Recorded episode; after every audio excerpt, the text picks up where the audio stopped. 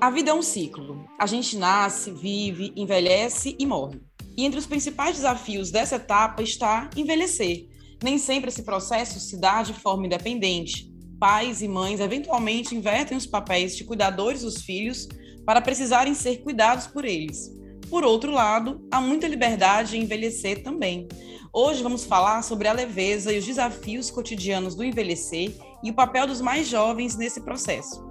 Eu sou a Luísa Lima, tenho 39 anos, ainda estou longe de chegar a toda essa liberdade da terceira idade, inclusive eu brinco dizendo que não vejo a hora de, né, de poder ser, de, ter, de ter essa liberdade, de poder colher os, os louros desse trabalho e fico me cuidando, pensando sempre né, nessa outra fase da vida que para nós sempre existe, né? Eu, tinha um chefe que ele dizia assim: quem não gosta de envelhecer não gosta de viver, porque se você não vai envelhecer, então é porque você não vai parar de viver em algum momento, né? Não tem como, não tem como fugir disso. É, bom, não convivo com muitos idosos, a não ser os idosos da minha família, minha mãe não mora comigo, ela ainda não está precisando desses cuidados, acho que ela ainda cuida muito de mim, na verdade. E meu pai faleceu até jovens, né? Jovem que eu digo que faleceu com 71 anos, então ainda não, não vivi essa parte com ele, né? De ter que cuidar dele, a não ser, obviamente, nos cuidados da doença, mas é, não foi, uma, não foi um, um, uma inversão de papéis, digamos assim. Mesmo assim, não tendo essa experiência, eu tenho empatia em reconhecer que o assunto da velhice é delicado e se a gente entender isso como um processo natural, movido pelo amor, percebemos o quanto é necessário falar sobre ele também. Viver Bem, o podcast da Unimed Fortaleza para uma vida mais saudável.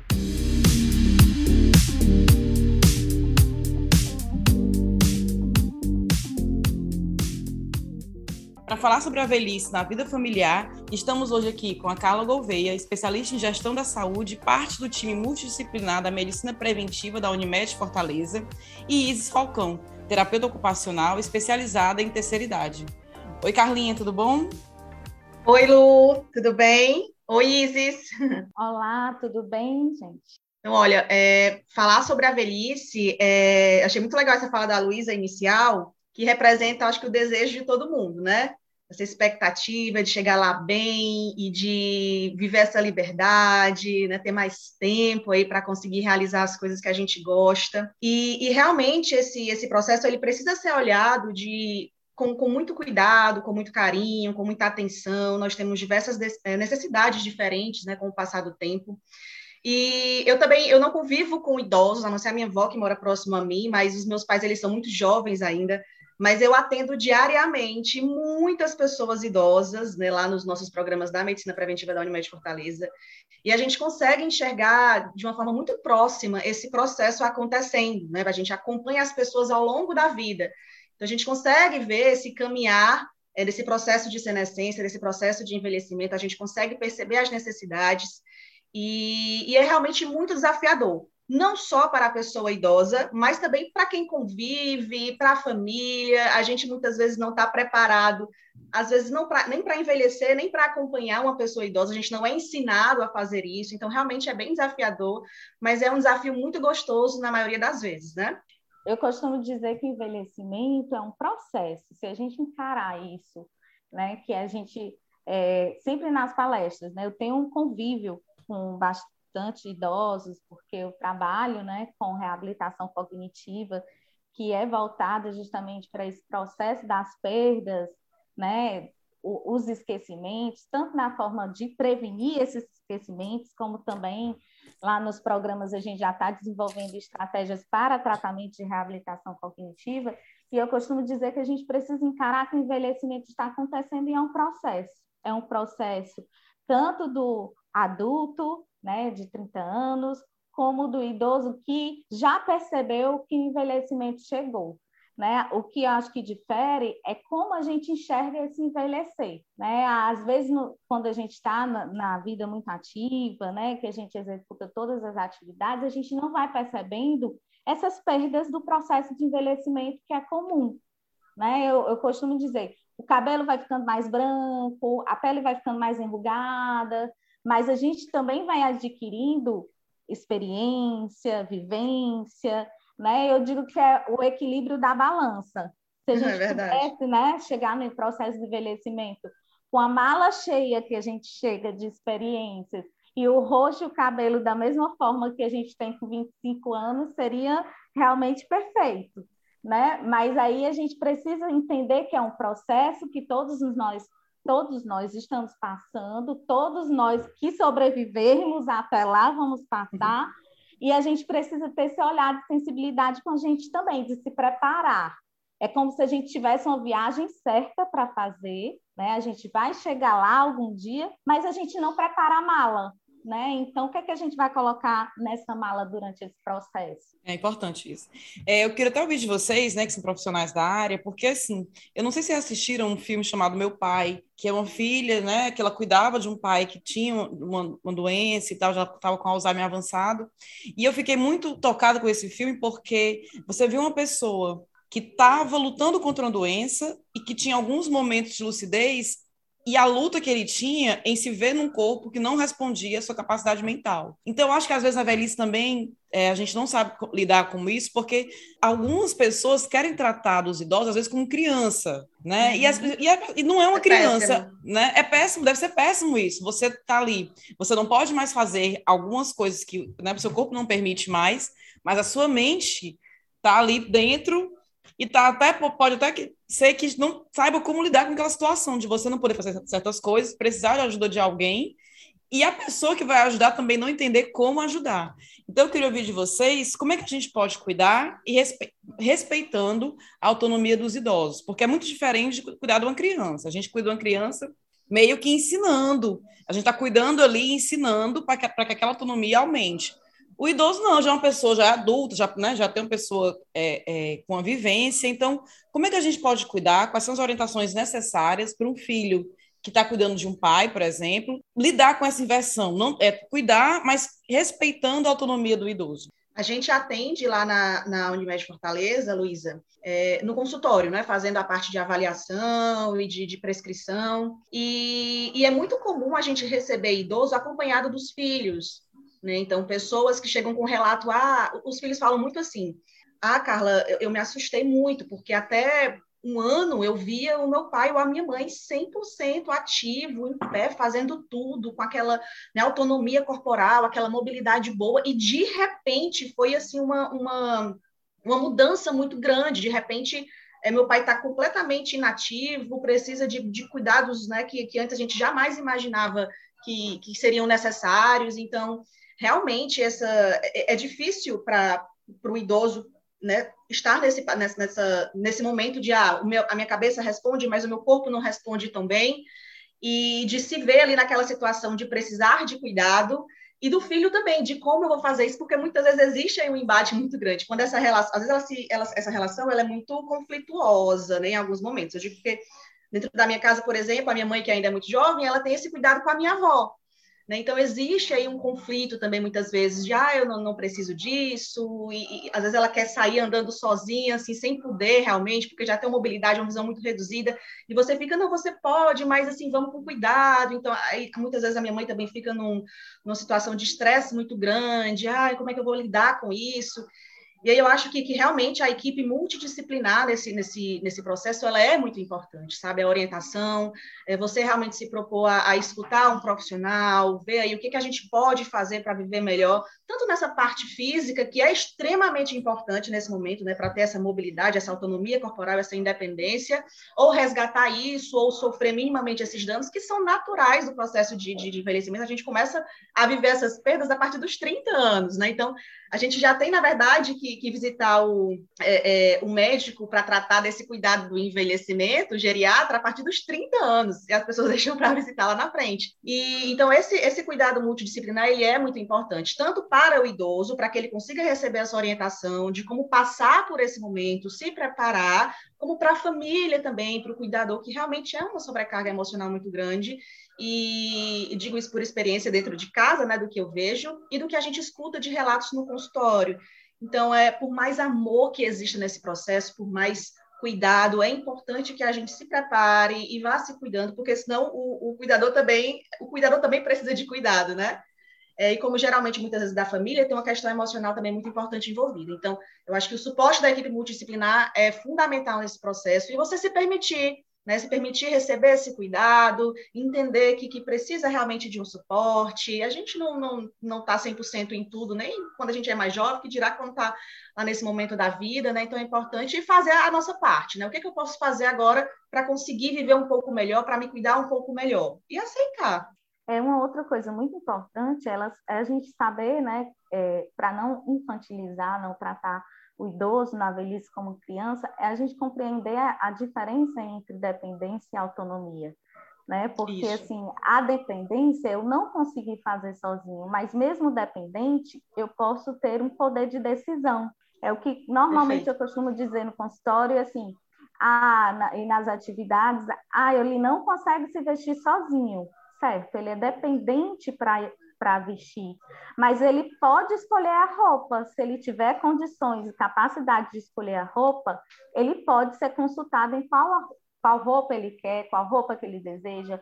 A grande sensibilidade, a grande dificuldade que eu percebo dos cuidadores é porque o amor e o cuidado é, se sobrepõe, inclusive a autonomia, às vezes, do, dos idosos. Acredita porque ele é dependente, então agora eu tenho que passar a fazer todas as coisas, assumir todas as tarefas, né? É, as, todas as atividades. E não, é, eu posso não estar andando, mas eu posso escolher o que eu quero comer, eu posso escolher a roupa que eu quero vestir. E, e, isso precisa ter assim a construção de um diálogo muito forte, né, e, entre o idoso e a família. E o que eu percebo também é que existe uma crise assim de identidade durante essa inversão de papéis, né? Tanto do idoso, que como é que pode, meu filho está querendo dominar, está querendo tomar as decisões por mim, como a família, né? Que quando, por exemplo, principalmente quando tem uma perda cognitiva, diz, ah, mas meu pai não lembra nem quantos filhos tem mais, e, e, vive esse conflito, e como a Carla falou, só é possível a gente viver de uma forma leve, né? Todo esse processo, se existe uma equipe, né? Então, o primordial é buscar ajuda, né? É, hoje se existem diversos recursos, diversas especialidades, né, uma rede de apoio que pode entrar nesse processo de cuidar e ser cuidado, né, e criar estratégias para que é, permaneça a autonomia, né, às vezes a idosa adorava cozinhar, ah, eu, a mamãe amava cozinhar, mas agora ela não pode cozinhar mais por causa do risco de queimar,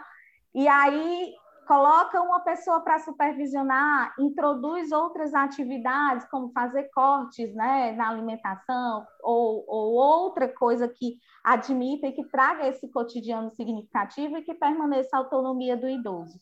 Então, é muito importante esse suporte da equipe multidisciplinar. E até porque existe também, né, Isis, uma mudança muito grande no, no estilo de vida, né, que a pessoa tem, daquela vida profissional ativa e de repente mudou, e de repente, né, o, o corpo não está respondendo tanto, a cabeça não está respondendo tanto, e, e, o que eu percebo é que muitas vezes as pessoas acabam, é, pelo cuidado excessivo, às vezes limitando até a capacidade daquele idoso, quando se deveria fazer o contrário, né, de disponibilizar em várias de... atividades, e não faz isso. Isso, o rótulo do idoso teimoso, né? É. Ah, a, enquanto o idoso está querendo manter a autonomia e ter o poder de decisão, a família quer privar, às vezes, de algumas atividades porque considera que seja arriscado. Exatamente. Então, aí é que vem aquela perspectiva da vovô, a mamãe, a titia, é teimosa, é uma idosa teimosa. Não, mas ela está querendo manter a autonomia e o poder de decisão. Será que a gente está dando espaço dentro dessas novas dificuldades, dessa dependência, esse poder de decisão, né? essa autonomia de verdade? Eu gostei muito de ouvir isso, porque a gente escuta muito isso, né? Que o idoso, é. né, de idoso teimoso, quando ele quer fazer uma coisa, gente, ele só quer fazer do jeito dele. Exatamente, gente... do jeito dele. E aí a gente precisa entender esse processo, né? Como que a gente vai fazer? E o nosso papel, principalmente, né, no caso né, da terapia ocupacional, que é a manutenção da autonomia do idoso, é compreender para ele conseguir continuar fazendo as coisas dele de forma autônoma né? Tornando isso um processo leve para quem cuida e para quem é cuidado, né? Então, assim, não é que ele não possa mais cozinhar, ele não pode utilizar o fogo, mas que outras formas de cozinhar? Ele pode fazer um biscoito que não lida com, com fogão, né? Então, assim, essas questões que a gente tem que analisar e, e, realmente entender que a criança ela está em processo de aprendizagem. O idoso ele tem muito conteúdo para explorar. Né? Isso. E a gente vai buscando assim as brechas nesse cotidiano. Isso é tão engraçado, Isis, que quando a gente atende a família, que vai o filho, a mãe, às vezes o cuidador vai junto, é, muitas vezes o idoso, quando a gente coloca para fazer aqueles testes de capacidade cardiorrespiratória, né, teste de caminhada, enfim, a, o filho já fala logo assim: não, não, papai não consegue fazer isso. Não, mamãe não, não, isso aí não dá certo para a mamãe fazer. E aí, na hora do teste, o idoso vai lá e faz. Aí a pessoa fica assim, nossa, tava me enganando, papai, tá me fazendo passar por mentirosa aqui, como é que é isso? Aí fica aquela, aquela questão que você acabou de falar. Será que é, a gente está dando realmente essa oportunidade para ele fazer em casa? Porque na nossa cabeça é não, não consegue, não pode, não dá certo, né? Sim, é a questão da, do amor superar, né? Exatamente. A das capacidades e das potencialidades. Isso a gente até entende, eu, eu, eu tenho essa fala empática normalmente quando eu estou atendendo, que a gente sabe que é cuidado. Claro. A gente sabe que é, a gente tem uma cultura, principalmente aqui, né? A gente tem vários estudos e fora a gente sabe que o idoso é preparado para viver só. E é. aqui no nosso país, a gente prepara para ele ser cuidado por alguém, porque de fato era para todo idoso ser preparado para envelhecer de forma autônoma, o mais tempo sozinho ou independente ou autônomo possível. Se você for para fora e for ajudar um idoso que está utilizando a bengala a atravessar a rua, ele pode se sentir invadido. Né? Enquanto aqui, quando eu proponho uma bengala né, para dificuldade de mobilidade, ele prefere utilizar o braço da filha, do filho, do tio, do neto, né, do que realmente ser independente. É verdade. Então, às vezes tem essa questão cultural de que a gente realmente tem que assumir todos os papéis do processo de envelhecimento, porque senão ele está sendo negligenciado, ou não está sendo bem cuidado, ou não está tendo afeto. E, na verdade, não é isso. Né? É, é realmente respeitar a identidade daquela pessoa que envelheceu. Isis, é, aproveitando essa sua fala, né, que você falou também aí sobre respeitar até autonomia para algumas coisas, e aproveitando que a Carla falou também da pessoa que está cuidando, né, sempre é uma questão para a gente, já, já falamos em outros episódios, a grande questão, quem cuida de quem cuida, né, então, assim, às vezes o cuidado não, não é uma, forma, uma coisa tão fácil, então depende muito da, da relação familiar e de outras coisas, inclusive se aquela pessoa está cuidando do idoso porque ele está mais limitado, ou se está cuidando porque existe aí uma doença generativa que exige aí um nível ainda maior de cuidado. Aí eu queria ver de vocês, e da Carlinha também, qual é a delicadeza desse quadro, né? Assim, de uma pessoa, de, de alguém, de um filho, de um parente, de alguém que está cuidando de, de, uma pessoa mais velha, mas com esse agravante de uma doença generativa. Como é que fica o psicológico dessa pessoa e qual, qual, é a delicadeza desse cuidado? É, primeiro a gente tem que entender a, as, as duas possibilidades do cuidado, né? Que a gente uhum. fala do uhum. cuidado formal, que é aquela pessoa que é contratada e que é capacitada para fazer esse cuidado, né? Ela, ela tem um conhecimento sobre o processo de envelhecimento, né? Lida com a família, né? E, e mas ela que executa as atividades e tem aquele cuidador informal, que eu costumo dizer que muitas vezes ele não escolhe ser cuidador, muitas vezes é o que tem, né?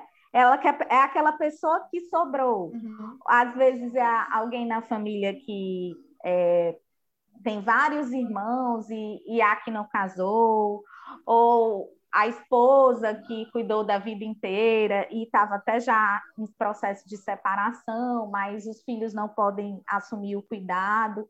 Então, normalmente, é, e tem aquele que faz por amor, né? Que é o pai ou a mãe, e, e não reconhece nessas pessoas que têm uma doença degenerativa, muitas vezes, né, o mais comum, Alzheimer, o pai e a mãe que educou, que tinha uma figura de paternidade, maternidade, ou uma visão de ser aquela pessoa que construía, que, que, que era a dominadora do aprendizado. Eu, eu escuto muito assim, ah, mas ele era muito inteligente, ah, mas ele nunca falou palavrão e ele está falando palavrão comigo, e, e, e, não compreende que faz parte do, da doença, né? E, e sofre com isso. Então, assim, é um momento em que precisa de um suporte psicológico, né? E de uma rede de apoio, de uma válvula de escape. É, eu costumo bater muito na tecla da necessidade de fazer exercício físico, de procurar um apoio psicológico mesmo, para enfrentar essas divergências. Então, eu não reconheço é, o meu familiar mais, eu não, ele não me reconhece e para mim não é a mesma pessoa. Então, a gente percebe durante esse processo que existe essa dor, né? Essa dor da perda, da perda é, da identidade mesmo. Eu digo que tem um, uma mudança aí e uma inversão de papéis. Vai muito além da inversão de papéis. Eu acho que vai é muito relacionado à questão da, da identidade, né?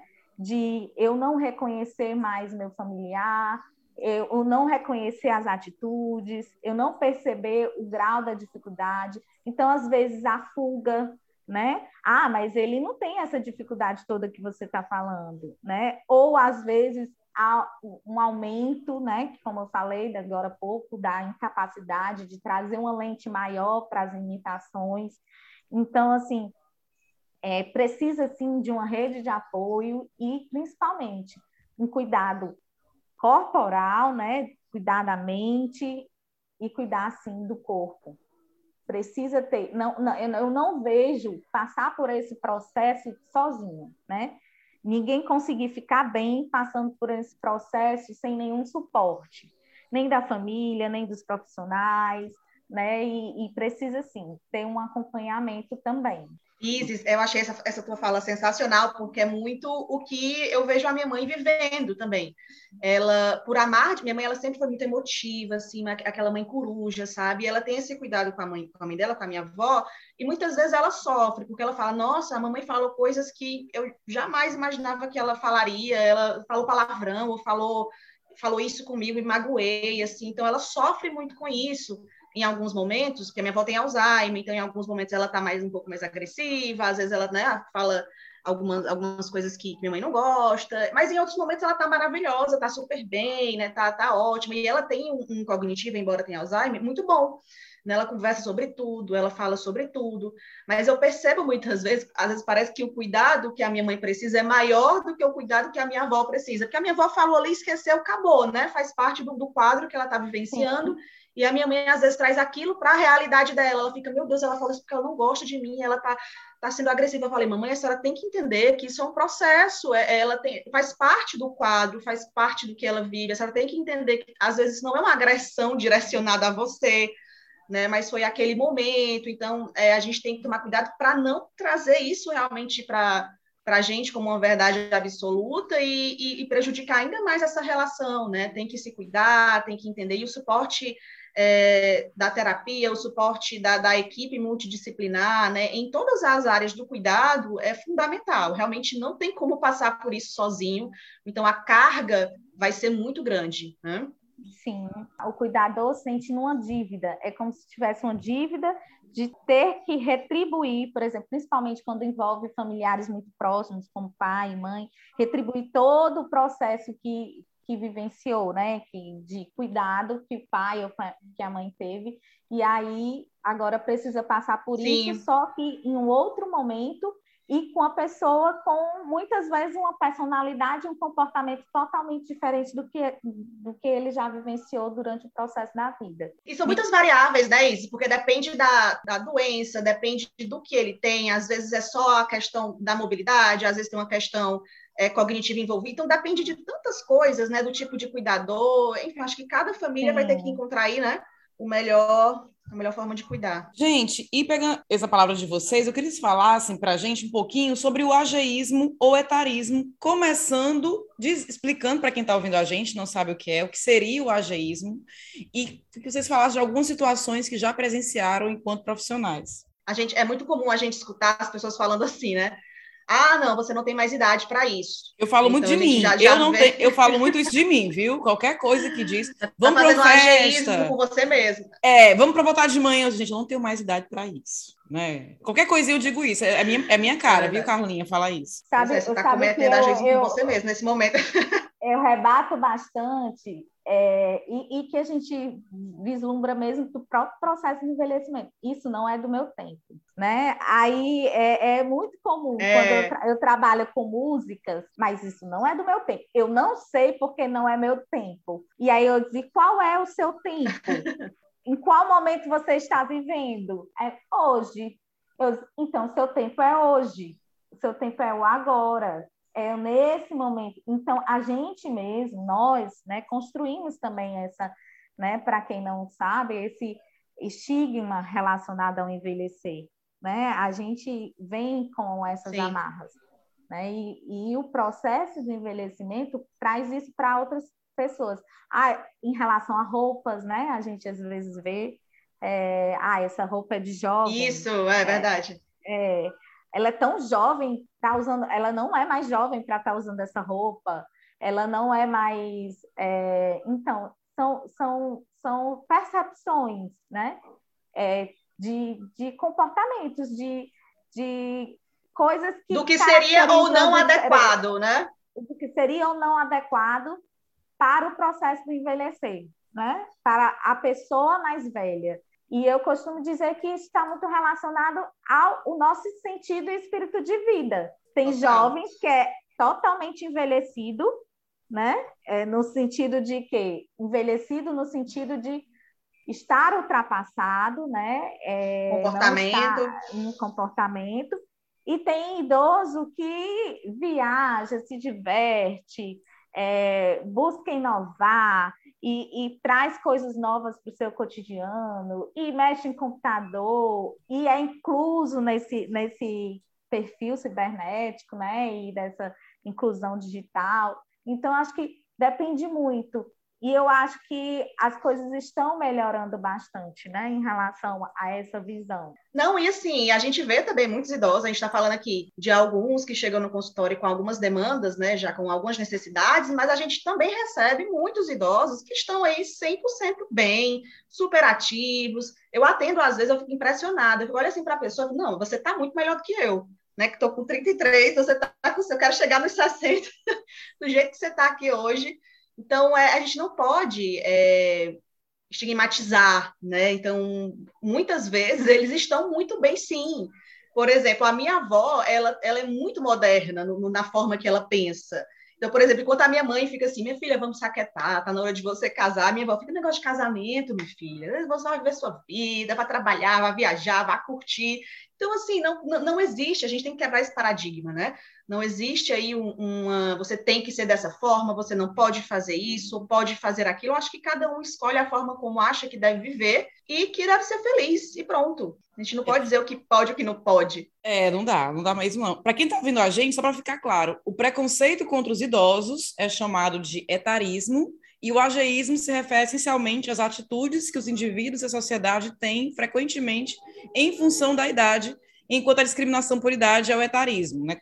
Eu vejo Exato. muito isso, eu sou professora universitária e eu tenho alunos, alguns alunos de idade avançada, eu acho isso incrível, e às vezes eles passam por isso quando os demais colegas evitam fazer grupos, sabe, com, com os alunos mais velhos, então eu, eu sinto um pouco isso também. E em relação ao que a Aline falou, eu acho também que eu tenho esse preconceito comigo mesma, de dizer que estou velha para muita coisa. Às vezes eu vou comprar uma roupa e penso, eu não tenho mais idade para usar essa roupa, né? E uma bobagem, e depois eu mesmo vou lá e compro, e coisas que há 10, 30, 20 anos atrás eu não imaginava que eu com quase 40 ia fazer tal coisa, né? Me fantasiei essa semana por Halloween, sabe? Empolgadíssima, e, achava, e eu achava nos meus 20 e poucos anos que perto dos 40 eu não ia fazer coisas assim. Então, a gente, a gente é paga pra... tanto pela língua, né, Lu? A gente paga pela a língua também, paga... né? Às vezes a gente se vê, por exemplo, eu tô com a minha filha, eu fico, nossa, gente, eu tô agindo que minha mamãe, eu tô, virei a minha mãe. É então, é isso. Assim... Que, que a gente fica com as coisas boas, né, que a idade traz, e não presa à idade. Ah, vou, vou me prender por conta da idade. Não, vou vivenciar coisas repete. boas, né? É, a gente se repete. A gente repete Verdade. todos os comportamentos que a gente viveu na nossa cultura, né? E, e tem muito disso. E eu acho que o envelhecer traz a maturidade da gente não tô nem aí para a opinião do outro. É mais isso é muito bom, assim. isso é muito bom. Eu acho que com 20 anos a gente imagina que não vai fazer com os 40, com 60, porque com 20 anos a gente ainda se preocupa muitas vezes muito com a opinião que o outro vai achar. E à medida que a gente vai amadurecendo, que eu percebo, principalmente com os idosos, que se libertaram né, dessa visão de estigma do envelhecimento, é que não existe idade para ser feliz e que problema é de quem achar ruim o que eu estou vivendo. Então, é a mesmo. maturidade traz isso na bagagem, né? De, ah, se acharem ridículo, o problema é de quem achou ridículo, eu estou feliz, estou me sentindo bem, e o que importa? A minha vontade é essa que deve prevalecer. É, tem, né? tem, todo, tem todo um lado bom, tem essa beleza de envelhecer, que a gente tem que abrir os olhos para isso também. É, o Arnaldo Antunes, inclusive, tem uma música que diz que a coisa mais bonita dessa vida é envelhecer. Então, se é isso, por que, que a gente tem dificuldade né, de absorver isso? Onde é que está a real beleza da velhice? Eu digo isso porque a velhice tem todo o estigma, e principalmente agora para as mulheres, né? A gente escuta muito, o homem vai envelhecendo, ah, não, né, um charmoso e tal. A, gente, Nossa, a mulher vai é um charme. É um charme, grisalho. Né? Se a gente deixa cabelo grisalho, eu tô assim, apareceu alguns, eu tô querendo deixar, e vai ser as minhas mechas naturais. Mas já tem um, um, toda uma corrente, né, que Exatamente, do cabelo né? branco. Por que que no cabelo branco na mulher é desleixo e o cabelo branco no homem, ai que charme, né? Isso é muito cultural também. Então, de que forma que a gente pode enxergar essa beleza na velhice? O que é que vocês tem acham? Uma, tem até uma cooperada da Unimed, a doutora Sheila Fontinelli, que ela tem um cabelo bem branquinho. Nossa, é um charme, ela é tão chique assim, sabe? A gente olha e fica, hum, é, é belíssima. Então, eu acho que não existe esse negócio aí, já fica bonito no homem, não fica bonito na mulher, que história. Eu acho que o que fica bonito é o que você escolhe, o que você acha que fica bem em você e pronto. E eu acho que a beleza realmente é estar no ser, sabe? Na, no quem eu sou. E que eu acho que esse estigma veio porque nós somos ainda culturalmente muito voltados para o estigma físico, né? É. É, então, assim, o processo de envelhecimento faz com que realmente exista o cabelo branco, que não é tão aceito, né? De, de, socialmente, as rugas, que as pessoas tentam esconder. Colágeno vai embora colágeno vai embora. Então, assim, eu, eu que convivo com os idosos, eu vejo muito a beleza no estado de espírito. Né? A, a beleza do envelhecimento é a forma com que a gente encara o viver. Como a gente vive, como a gente é, traz a sabedoria, o como que a gente é, não é não é clichê dizer que o idoso é mais sábio é sábio, sim, ele traz uma bagagem de experiência e, é, e, e a inteligência é atraente, né? Eu, eu digo que o, o, idoso que ele tem um estado de espírito inteligente, é, inovador, que vai atrás, que, que, que traz toda uma cultura, uma sabedoria, é, ser inteligente, ser alegre, ser feliz, ser alto astral, ser destemido, ser maduro, eu acho que é um encanto do envelhecer, né? E se a gente olhar com o olho, né, voltado para essa, essas perspectivas, eu acho que a gente consegue tirar um pouco mais desse estigma da velhice, né? Desfocar um pouco desse sentido do que eu tenho que estar perfeito, porque a sociedade quer que eu seja magra, pele bonita, lábios preenchidos, cabelo bem pintado, né? E não é isso, vai muito além, né? E é importante também a gente é, entender, né, Isis, quanto antes a gente entender que é, a qualidade do que a gente faz hoje vai refletir lá na nossa velhice, quanto antes a gente começar a, a inserir uma rotina mais condizente com o que a gente quer, melhor vai ser esse momento, né, quando ele chegar. Então, não adianta a gente às vezes falar assim, nossa, quando eu chegar lá na, na, fase idosa, eu vou fazer isso, vou fazer aquilo, vou fazer tudo que eu sempre, sempre quis. E muitas vezes nem é assim. Às vezes você chega tão cansado, né, que você não não está disposto aí a, a, a, fazer essas coisas todas que você planejou. Então, já inserir esses comportamentos, né, talvez melhorar essa forma de pensar, ver o que, que você pode fazer, iniciar aí um exercício, né, uma terapia, cuidar de si, e com certeza isso vai te ajudar também a chegar lá na frente de uma forma diferente, né? Com, esse, com essa sensação aí de já estar se cuidando. né? Com qualidade de vida, né? Total, é, total. Para não chegar lá é, doente e ficar realmente só se cuidando desse sentido, eu, né, da doença. Eu vi uma palestra de uma geriatra uma vez que eu pego esse paradigma, assim, essa comparação, essa comparação que ela fez e que isso faz muito sentido para mim, né? Que o envelhecer é uma viagem que a gente sabe que vai chegar, né? E tem a questão da bagagem. O que, que a uhum. gente está colocando nessa bagagem? É, eu costumo dizer, ah, eu quero me aposentar. Eu estou me preparando para a aposentadoria, eu quero ter uma aposentadoria que eu vou viajar, que eu vou fazer tudo que eu quero. Eu estou economizando, eu vou só curtir. Eu estou economizando para chegar lá nessa aposentadoria dessa forma, né? Eu estou me preparando. Hoje a gente sabe que tem a questão da aposentadoria privada. Eu tô, eu tô fazendo que isso aconteça. Aí eu quero chegar no processo de, eu quero ser uma idosa magra. Hoje eu estou malhando, eu estou fazendo uma reeducação alimentar, né? Então, o que, é que eu estou colocando nessa bagagem? Ah, eu quero ter uma pele impecável. Eu uso protetor solar no meu dia a dia. Então, pelo menos é uma... tomando água.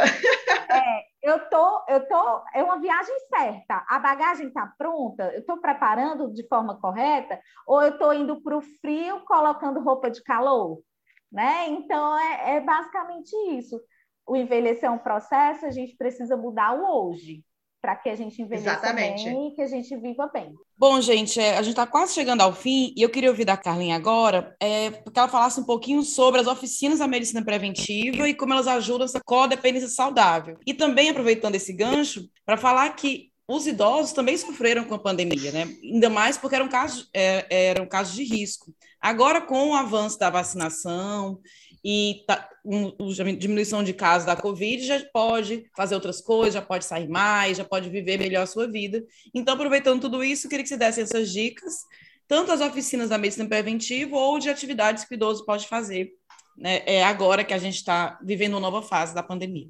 Ah, gente, é muito bom ter essa sensação de que a vida está retomando, né? De que tudo está voltando ao normal.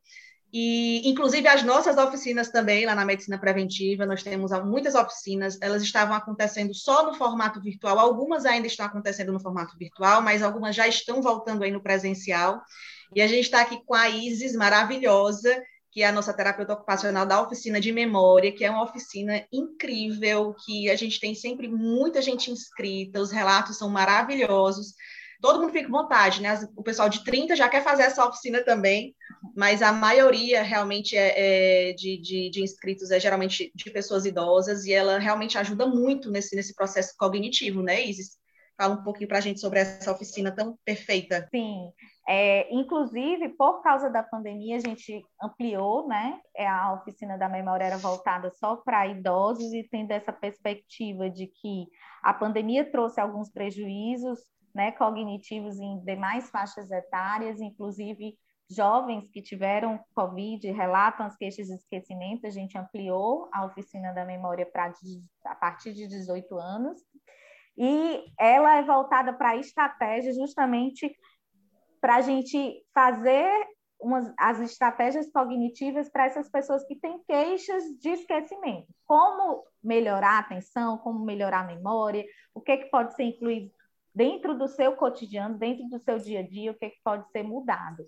Né? E o que a gente tem visto é que sim, os idosos tiveram alguns prejuízos cognitivos pós-pandemia, né? pelo processo mesmo do isolamento, de ficar isolado. Isolamento social é um fator de risco para demência, né? E a gente, eu tenho atendido alguns casos de idosos que passaram a ter níveis de depressão, pós-depressão, queixas de esquecimento e que estão é, fechando alguns diagnósticos voltados para queixas de memória. Certo? Então, quem quiser se inscrever na oficina da memória, pode entrar no nosso site e preencher lá o é, formulário. É, o nosso site é o www.unimedfortaleza.com.br barra medicina preventiva e lá embaixo a gente tem todas as oficinas, inclusive essa, né, da oficina da memória. A dança sênior ainda não voltou, né, Isis? Não. Como ainda a dança tem muito contato físico, a, a gente, gente, ainda, não, voltou. não retomou. É. Isso, mas quando voltar também já fica aí também uma outra, uma outra dica, que são oficinas bem interessantes, voltada, né, em sua maior parte, assim, para esse público. Então, é uma super dica para que todo mundo possa se inscrever, a família toda, né? Porque queixa de esquecimento, eu mesma, Ave Maria. Então, todo mundo precisa. Música Gente, é, nosso papo foi muito legal. Gostaríamos de agradecer a Isis e a Carla. Aprendi muita coisa. Espero que a gente esteja ouvindo também. E aí fica a dica, se você ainda não chegou nessa fase da vida, fica a dica da Isis, prepare bem a sua bagagem, né? Porque, porque espero que essa fase chegue. A gente espera que a fase chegue, né? A gente não quer não, não viver essa fase da vida é, também. Eu quero viver que chegue bem. É. pois é, não. Eu quero que ela chegue, né? Não quero evitar, não. Bom, gente. Mas que não chegue obrigada. de qualquer jeito, né, Lu? Chegue bem, é, né? Que chegue bem, chegue que a gente bem. possa chegar bem lá. Seja uma vitória pra gente. Bom, pessoal, a gente vai ficando por aqui. Muito obrigada a quem participou, quem está ouvindo a gente. O podcast Ver Bem da Unimed Fortaleza é uma realização do grupo de comunicação O Povo, roteiro e coordenação Paulo Lima e produção Diego Viana e edição da Mariana Vieira.